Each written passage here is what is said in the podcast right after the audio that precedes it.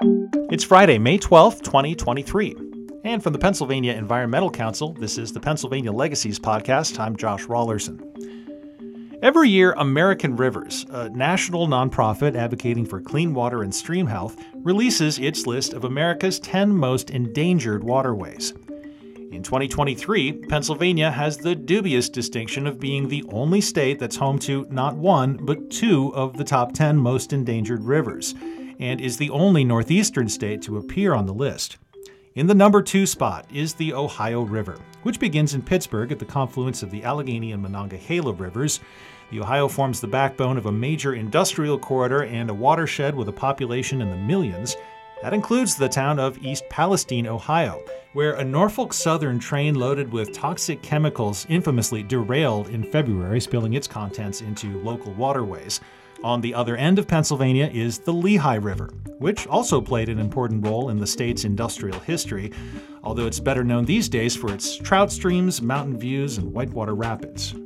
The Lehigh's number 7 ranking reflects massive upstream development across northeast PA, where sprawling distribution and warehousing facilities have sprung up in recent years, bringing thousands of acres of impermeable surface to the watershed. Between the two of them, the Ohio and Lehigh rivers represent much of what's wrong with rivers and streams in this part of the country. But they're on American Rivers' list because they also present enticing opportunities to make things better.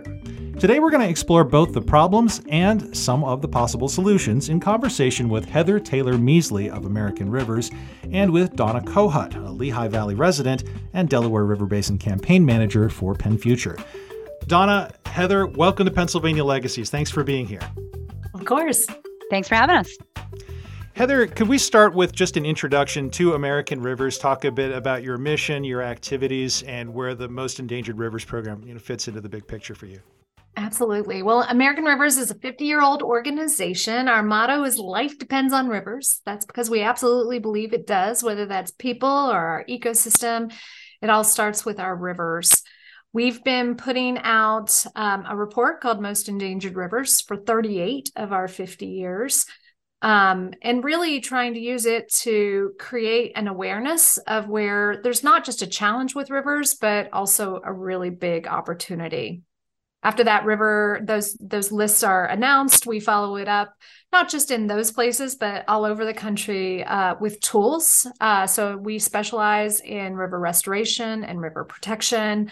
And so we might be cleaning up a river we might be removing a dam we might be working with a local community to do floodplain um, control or something like that. It just depends. We apply the tool that that river needs because every one of them is dynamic I'm glad you mentioned the opportunities piece of it because I, I was hoping you could talk a bit about uh, you know how this program works and the criteria you use because it's not simply these are the ten rivers in the worst shape. It's also these are situations that present some opportunities as well. Yeah, and I, that's one of the reasons that I'm so excited about it, right? Because this isn't just a doom and gloom kind of thing. And in fact, if it were only a doom and gloom thing, you wouldn't get on the list um, there's got to be an immediate opportunity for progress. And that might be some kind of a rulemaking, that might be a new coalition that has started, that might be a court decision that is impending, that that could be a hundred different things. Um, but the the point is is that we can make progress now. And that is is I think what makes this different than other like kind of various lists around because because it, it spurs us all to action because we can make that difference and that, that's what i find exciting about the entire thing Great. Well, we'll look forward to the, the more cheerful part of this, but let's start with the doom and gloom, I suppose. And in fact, just to back up a little bit further, when we look at the Ohio River here in western Pennsylvania, where I'm located, Heather, could you just give us a little synopsis of you know the Ohio River uh, Valley, its its economic, its ecological, historical significance to this region, why it you know figures so large in so many people's lives. Absolutely. Well, so the Ohio River, which was number two on the most endangered rivers list this year, uh, has really built the entire economy of uh, of most of this region. And so, not only is it the drinking water source for five million people, but you know it, it its basin impacts 15 different states and so we've got not just uh, the recreation that comes with that, uh, but we have a lot of the economic impact. You know, in, in some ways, it's it's the very backbone of our economy, um, especially through Appalachia, where we see so many goods flow. Of course, it's also the home of where there's been a lot of fossil fuel booms. And so, not only have we seen um, those kinds of mining operations and other chemical and manufacturing facilities beyond its borders, but the pollution that comes with that often also um, has shown up in the past. We saw that, of course, most recently. Um, with the East Palestine operations that were operating um, near the river, uh, not not right on the river, but the reality was whenever that um, northern north northern Suffolk um, train derailed and that spill happened, it went in and into the water system, and of course, uh, had to be really um, people had to be on high alert when it came specifically to that pollution. And so that's the that's scary part of this story, right? Um, because that the reality is that climate change is getting worse and pollution is going nowhere. And so we have uh, an Ohio River that will be a working river, but we have to start to plan. You know, another river on our list is the Colorado. And that one is not just about drought, a very different kind of issue for them is not just about drought, but it's really about mismanagement, right? Like the folks who've been in charge have not managed these systems well, not with a balanced approach we have the opportunity here in the Ohio to do it differently. We can the the Ohio is going to be a working river. It's going to be something that is a transportation channel. It should be something that is a recreation area. It is going to be the water source for a lot of people. So knowing all of those things, then what can we do now? And so that's where the opportunity here comes in. We've got this amazing coalition that has come together of really like people who typically are not best friends who are doing something that's kind of crazy in our country right now. And that is talking to one another, looking at the science, the same science with each other, and saying, maybe we ought to try to do things differently. And what we're seeing is this um, Ohio River Basin Alliance that has come together.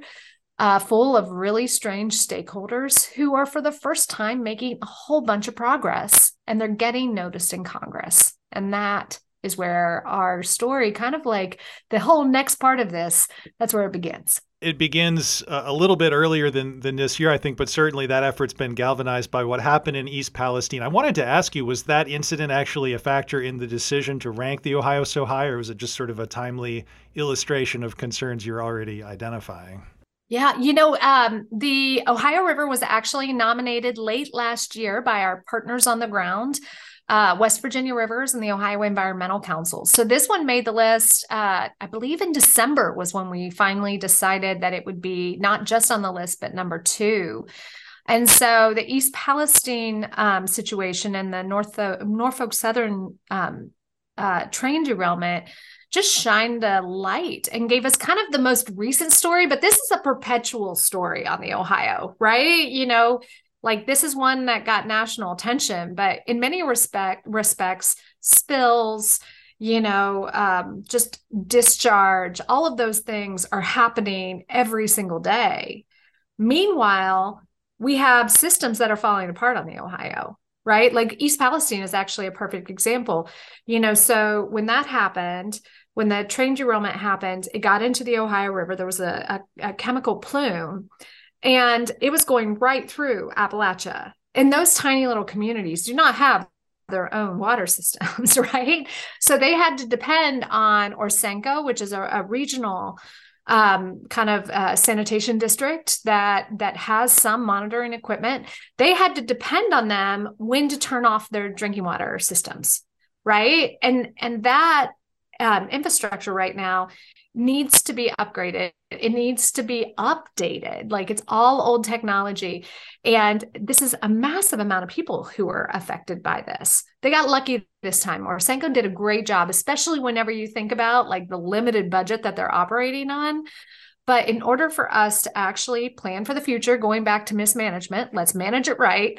Let's plan for the future. Let's make sure that these people are protected no matter where they fall on the poverty line, no matter if they've got this big fancy system like you might see in certain urban communities or they've got no system at all. They all deserve clean water. Well, it's hard to think of a more vivid and visible example of the kind of concerns that you're talking about with the Ohio specifically than East Palestine. But of course, there's a whole lot more going on, as you mentioned, a lot of industrial activity happening throughout this corridor. Could you tell me a bit more about the impacts from pollution, the various sources, the various you know consequences of that pollution for this watershed? Yeah, I mean, I think again, it goes back to um, our parts of the country. We build things, right? Pennsylvania, Ohio, that's what we do. We build things. And that's a legacy that we're actually pretty proud of. At least I am over on this side of the river. And um, and so the that has to come with thought. That has to come with a dedication to being a good neighbor. And unfortunately, that is not always the way that it has been.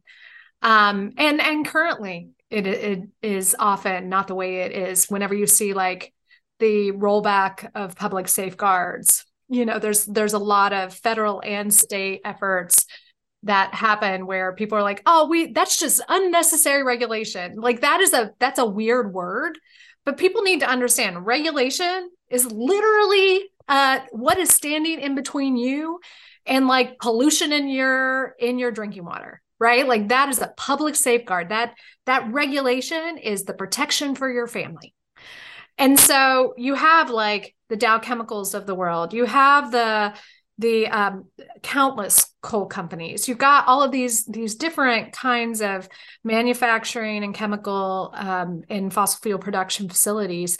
You know, I'm not saying that we need to close all those down. I do not love all of them, right? But like, I'm not saying close them down. But like, there are ways to do things that can both protect your family and keep them economically um, vibrant and making money for the region, right? So I am the daughter of a natural gas pipeliner. and so, as you can imagine, early in my career, Thanksgivings might not have always been super duper comfortable. But over the years, I think that what my dad and I found is that we had way more in common than we didn't. Um, because he wanted to do like the pipeline stuff, he wanted to do it right too. Right. And so, like, how can we do these things? You know, I might not love that, but like how can we do this this in a way that's good neighbor uh, focused? The other thing we can't forget is that a whole bunch of people are probably going to move our way in the in the next period of time right? If you look at california if you look at anybody who's depending on the colorado river arizona new mexico any of those that region those folks have got to be looking around and going hmm you know things are on fire the water's not guaranteed and it's getting a little pricey, right? You know, and so you're going to see people who are going to move. And in fact, we're already seeing a migration of businesses um, that are moving this way because water is readily accessible. And so as more people come here, as these businesses headquarter here, Google and you know uh, Amazon and Intel, they've all been announcing huge operations in Central Ohio. I know that one, um, and I'm sure that we're not the only ones you know, as they're all coming, how do we make sure that we have balance? And that that's what we're asking for. We want we want healthy people. We want a healthy ecosystem and we want a good economy. And the Ohio River can handle all of those things.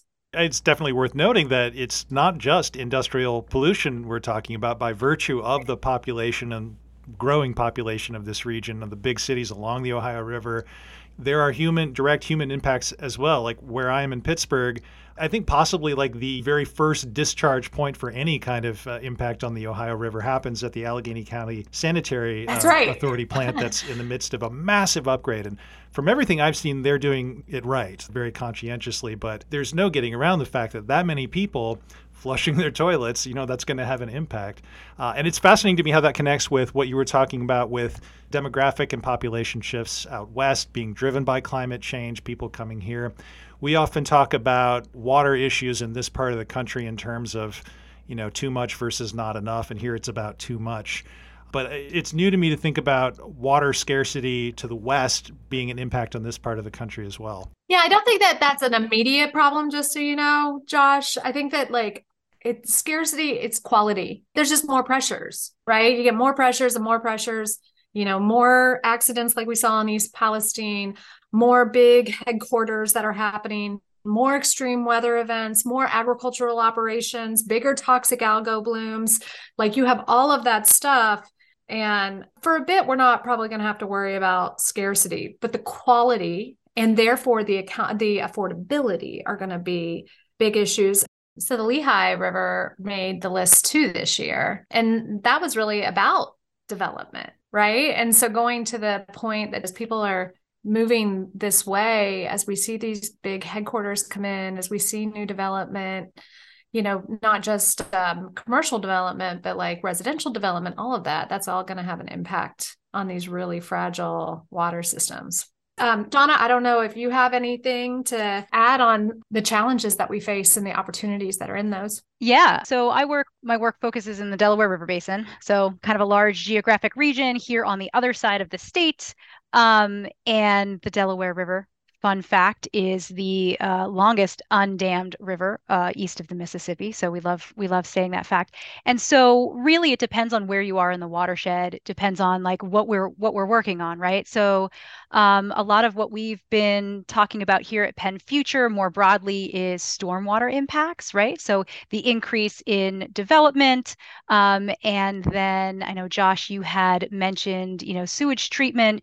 There's a lot of issues further south. Um, kind of in the Philadelphia region on the Delaware specifically in terms of working on CSOs and and dissolved oxygen and how that impacts you know folks' ability to recreate as well as the sturgeon population, et cetera. So um, there's a lot of what we're seeing uh, is more cumulative impacts right? Instead of being able to you know point to a specific plant or point to a specific uh, industry center and being able to say oh that's you know dumping x into the waterways it's really about this increase in development in the region and what does that mean in terms of up at the top of the watersheds you've got headwaters that you know we're seeing more impervious surface moving in which is going to have all sorts of impact on quite frankly the cleanest streams in the entire state of pennsylvania right?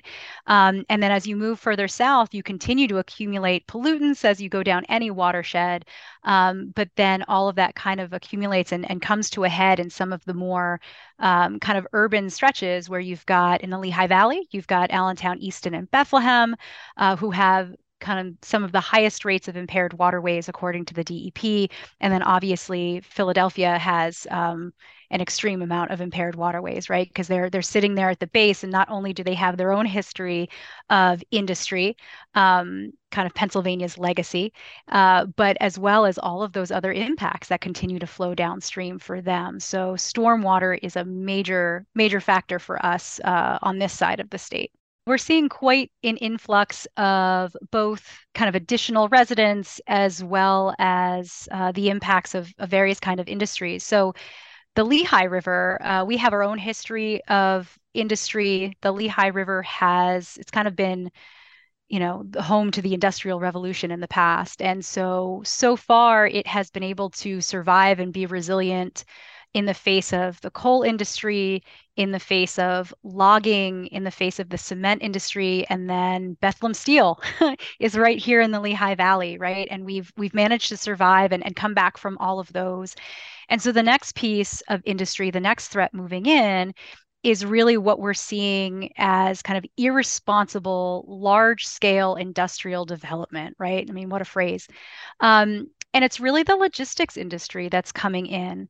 And you had mentioned California earlier, and the build out of distribution centers and also known as warehouses more colloquially in the region is comparable to what they're seeing as that same build out in the Imperial Valley in Southern California. It is that large of a scale, and a lot of folks don't uh, really kind of it's it's hard to see right? We're not kind of out in the middle of the desert. Um, they're kind of tucked away in various places but we've got about four square miles of impervious surface at this point from this industry alone. Um, and when you pave over any watershed at, at that rate you're going to have um, a pretty serious impact. Um, and yes, we are seeing an influx in population. Uh, the Lehigh Valley is continuing to grow by by tens of thousands um, of folks, and so um, yeah, it's only it's only going to continue and only going to expand, and and we're seeing it continue to expand throughout the watershed itself. Well, and that that development is not only massive, but I think like all very recent, right? Like, is it possible that one of the reasons it might not be top of mind for people who aren't right there is that like some of the most dramatic effects have yet to to manifest? Yes. So for folks who have been living here for about 10 years now, we have seen this continue to increase and the the expansion of this build out continues to grow and grow and grow. And then of course the pandemic really accelerated some of that and made it very very acute but this is going to continue. Uh, we've seen regional planning commissions uh, give us some numbers about the tens of millions of square feet that are still in the pipeline. We've seen this continue to expand up north. So outside of this um, this regional city center of Allentown, Bethlehem, and Easton, it's now expanding up north into the Pocono Mountain region, which is really just expansive and beautiful open space known for outdoor recreation, not not warehouses, not industry buildouts. Um, and the industry will tell you that, um, you know, some of the reasons that they're coming to this area is that especially the Lehigh Valley is in close proximity to tens of millions of people, right? We're an hour and a half drive from Philadelphia. We are an hour and a half to two hours from New York City. We're just across the river from um, some highly populated areas in New Jersey as well. And so that is really going to continue to um, fuel this industry. And then on top of what Heather was saying is increased population, it's just going to continue to grow and it, it and it can easily snowball in that way. And one of the reasons that population is growing, reason that businesses are locating in your part of the state is because I think to some degree the proximity to all this great outdoor recreation. And I'm so glad you mentioned it because there's this dichotomy between you know economic growth and prosperity on the one hand and sort of environmental integrity on the other as if they were mutually exclusive. But when you look at the outdoor recreation industry which is one of the biggest in Pennsylvania and Pennsylvania has one of the biggest in the country they're kind of one and the same. If you lose the quality of your natural resources, that impacts businesses that, you know, depend on outdoor recreation. Yes, 100%. And I am speaking as somebody who built a 15-year career in outdoor recreation before doing what I do now. Uh, and it is so valuable. I'm originally from anthracite coal region on this side of the state, and you look at some of the pockets of the coal region where outdoor recreation has taken a really strong foothold and revitalized entire regional economies and continues to yeah. grow to this day and and part of that is because of our uh, the success of that is because we're so close to Philadelphia, New York, and all of that. And so it's just a hop, skip, and a jump away. And then the other piece, and this is coming from the Office of Outdoor Recreation from DCNR, is that if you compare the outdoor recreation industry to to other industries within the state, it's actually larger than coal, fracked gas, and um, and oil in our state. It takes up 1.6% of our economy versus the 1.5 of those extraction industries, and so that is that's an incredibly important piece of this discussion, and an important way to frame this conversation and certainly not to make it all about revenue and tax base and all those kinds of things, but there are like very concrete ecosystem services that are performed by the Lehigh River and its associated tributaries. What are the impacts that could disrupt those kinds of services? What would the, the sort of social cost of that be, as well as the environmental costs? And then finally, I guess we should probably talk about climate change and how that figures uh, in, in the Lehigh Valley, both as, as cause of some of the issues and consequence, maybe. Yes, excellent questions. Um, people don't talk a lot about ecosystem services, but they're very exciting and they're very important. And so you're absolutely right. We tend to talk about profit and revenue, right? We're um, a profit driven society, it's part of our culture. But really, when we talk about water quality degradation, especially in the face of land development and impervious surface, we're also we're not just talking about oh what revenue could we have generated we're also talking about quite frankly saving money um, because intact ecosystems provide all sorts of services, these ecosystem services, and they can look like uh, wetlands, uh, soaking up and filtering rainwater, right? Acting as a sponge and filtering out contaminants and, and really cleaning the top of, of the watershed, especially in the headwaters.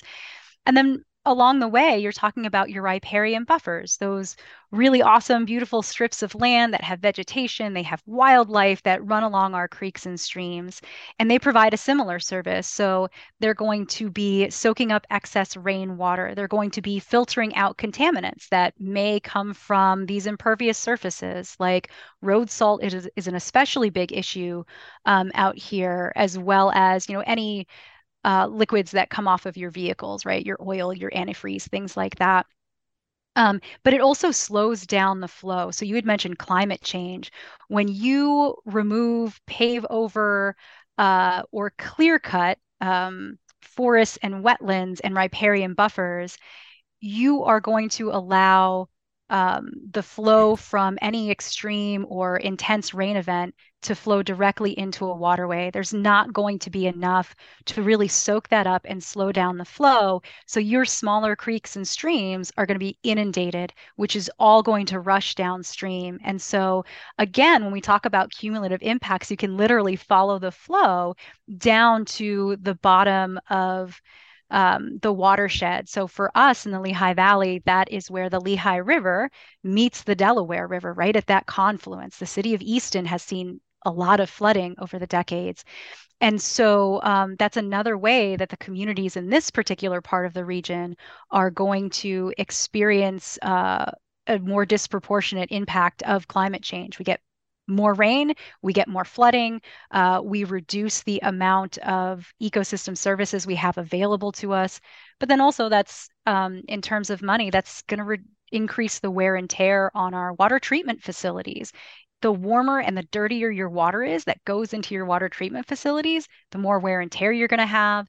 And you've got to pay for that. And quite frankly, you can put a price tag on the services that are provided by these ecosystems. And while, again, we tend to talk about profit and revenue, you have to talk about the savings. If you're going to get rid of X amount of acres of wetlands or riparian buffers, who's going to pay to replace that? Quite literally, where are you getting the money and who is going to have to pay for that? Is that the taxpayers? Is it the same person who is uh, you know, biting their nails to waiting to see if their car is going to float away in the next rain event, right? In the next hurricane. So again, all of those impacts flow downstream. Yeah, these impacts get absorbed by, you know, a lot of small rural communities, particularly in your part of the state. And when you look at the causes or the the environment that led to all of this warehouse development in the Northeast, one of the things that's called out in, in the American Rivers report is this is a planning problem at, at some level. I'm wondering if you can speak to the challenges that these small communities face in managing these big, weighty land use decisions. What would help them, you know, do a better job with those decisions? And and Heather, I'm also interested in what you've seen nationally in other parts of the country that might shed some light on that issue. You go first, Donna. Okay.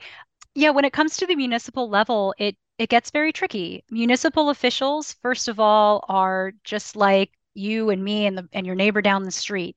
We're just everyday folks, and I say we because I am a member of my planning commission.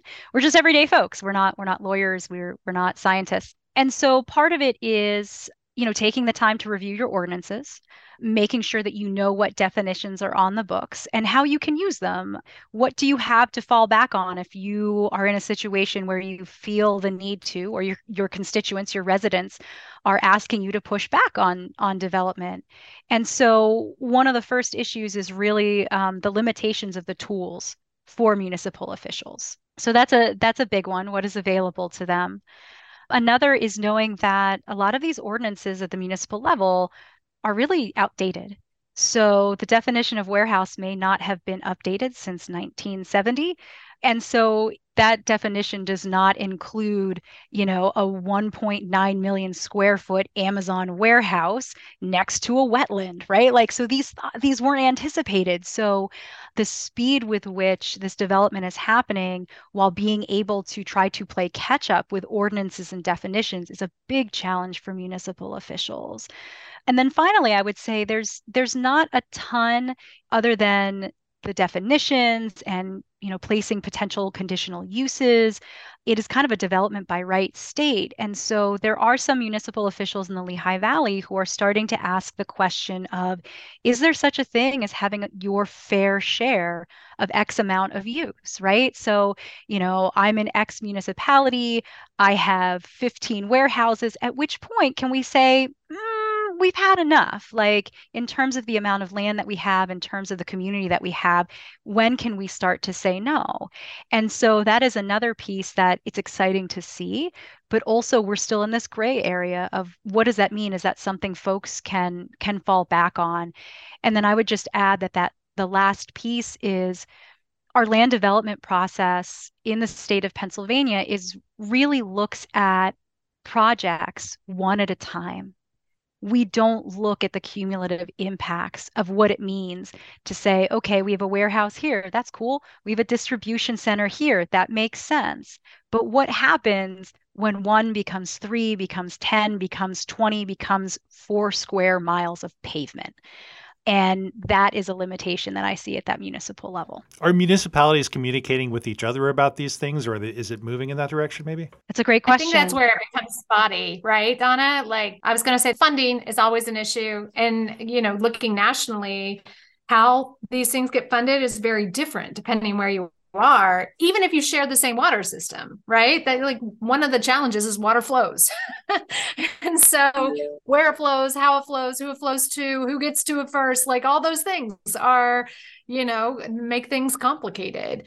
So funding is a big issue but like who is talking to whom? And there's also an equity and inclusion portion of this right? Like some people are coming in and they literally have like excellent engineers, you know, who have been doing this their entire career, who are managing these systems and like have a specific, you know, viewpoint and a specific way of doing things that is great because they have resources. And then you have other much smaller systems that, you know, maybe a much more limited expertise or capacity of people, like just literal bodies who are involved there's also like a kind of an unlevel playing field that you see, especially in these systems that go between more urban and more rural communities as well. So, so funding, cooperation, inclusivity, and setting up systems that that really can be, you know, bring people to the table. Foresight that considers things like development, climate change,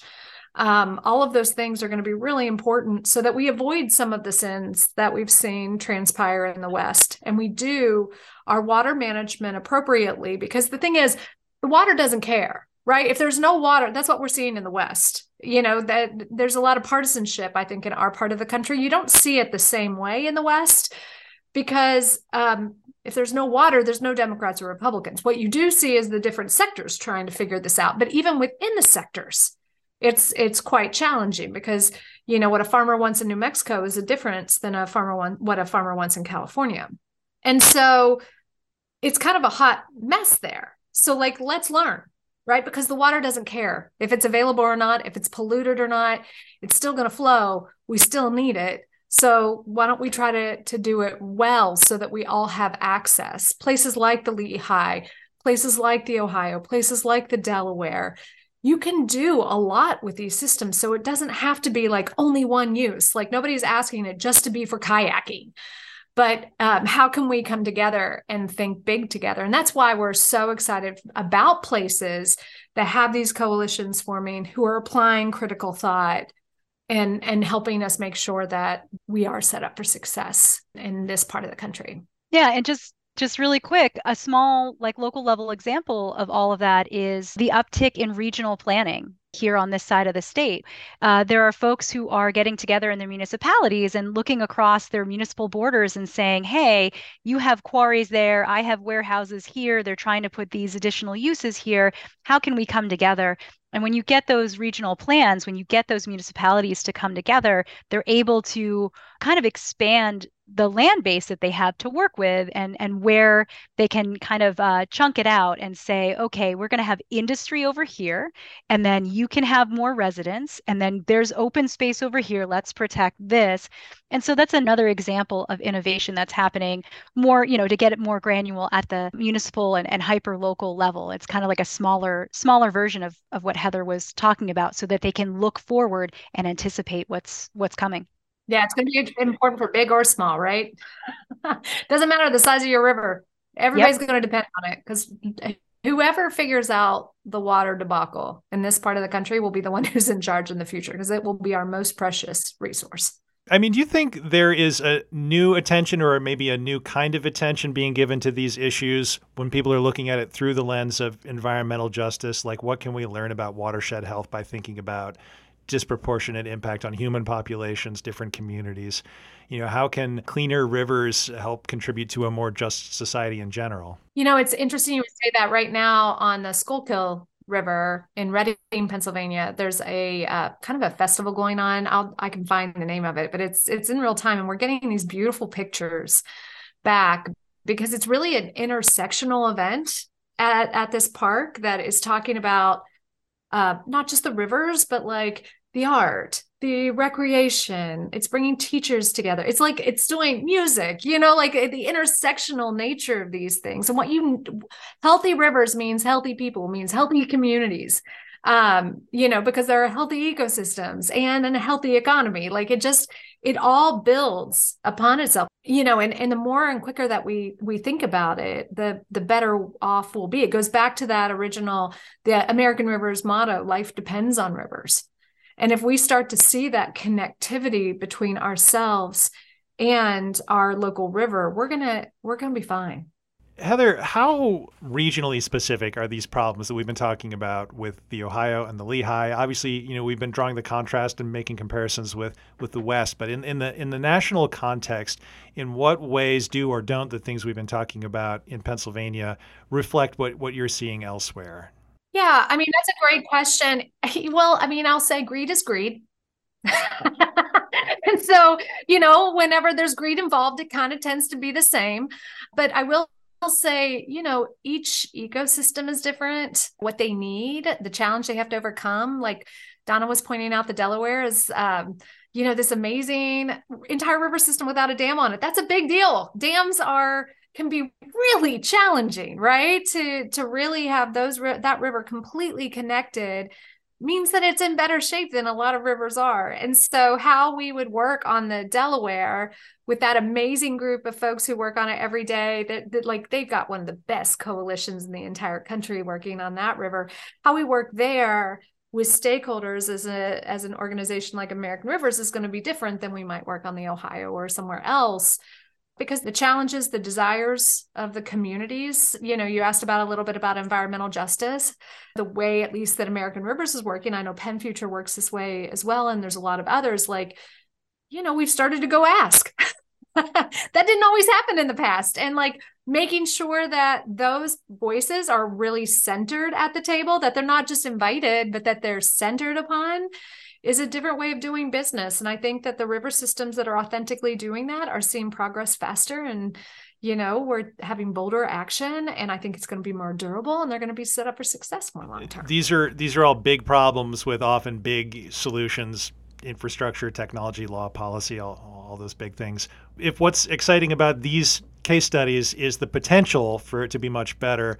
Where do individual people fit into that picture? Is there a role for people, you know, not just through advocating and being civically engaged and all the usual kind of, you know, ways you try to influence government decision making and those kinds of things, but like say if I'm a residential property owner, can I can I be part of the solution?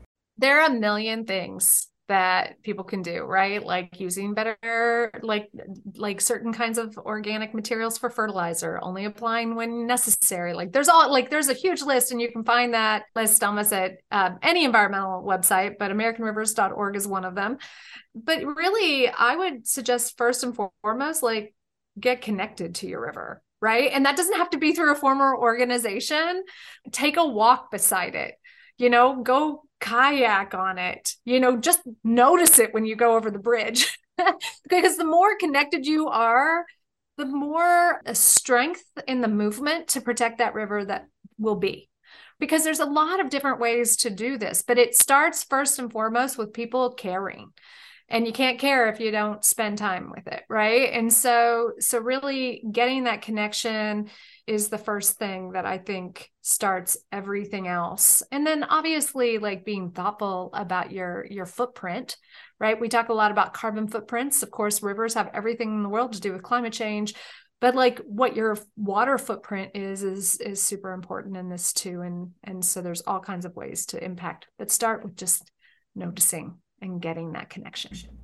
I love the idea of encouraging people to get on the water, and I'd be remiss if I didn't take the opportunity to plug the Pennsylvania uh, River Sojourns program, which is just about to yeah. kick off for this season. So, a great way to get to know your local watershed and feel a, a sort of stake and an ownership in it. Donna, are you involved in uh, sojourn activities on the Lehigh, or have you participated before? Actually, short answer is yes. I don't know that I'll be able to participate this year, but in a different lifetime, uh, I worked for Wildlands Conservancy and they organize, and that was my job at the time as bike and boat coordinator. I actually organized and coordinated the Lehigh River Sojourn that that season that I was working for them which was really wonderful spending 15 years working and being completely immersed in that watershed and being able to organize and coordinate that sojourn was a wonderful experience. I highly recommend folks if you're in the lehigh river watershed check it out jump on board and take a tour because it's wonderful. You'll get to see anything from the beautiful pristine quiet regions of the poconos and then you get to kind of travel through uh, you know industrial history and like the beautiful section that of the river that goes through Allentown, Easton, and Bethlehem, and and get to like go past all of the old industry and and enjoy enjoy the quality of the water that we've got now that we're working to protect and maintain. Well, on that note, let's wrap this up. Donna Kohut from Penn Future and Heather Taylor Miesle from American Rivers. Thank you so much for being on Pennsylvania Legacies today. Really appreciate your, your insights and uh, enjoy the conversation. Thank you so much. Anytime, Josh. Keep up the good work. You too. You too, Donna. Bye, guys. Thanks. Bye.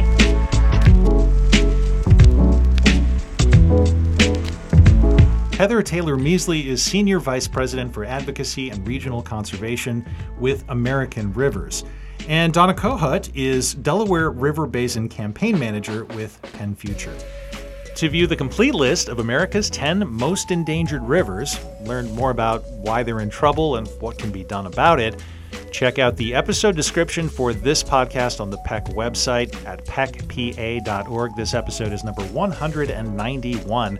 We'll have a link to the American Rivers Report, as well as more information on PEC's watershed work statewide, focusing on stormwater issues in the southeastern PA, but uh, active elsewhere in abandoned mineland reclamation and reforestation and a host of other projects. Of course, that's just one small slice of PEC's portfolio of program work, which also includes much activity on trails and outdoor recreation, getting people outdoors across Pennsylvania water trails and Pennsylvania river sojourns, which are getting underway more or less as we speak across the state.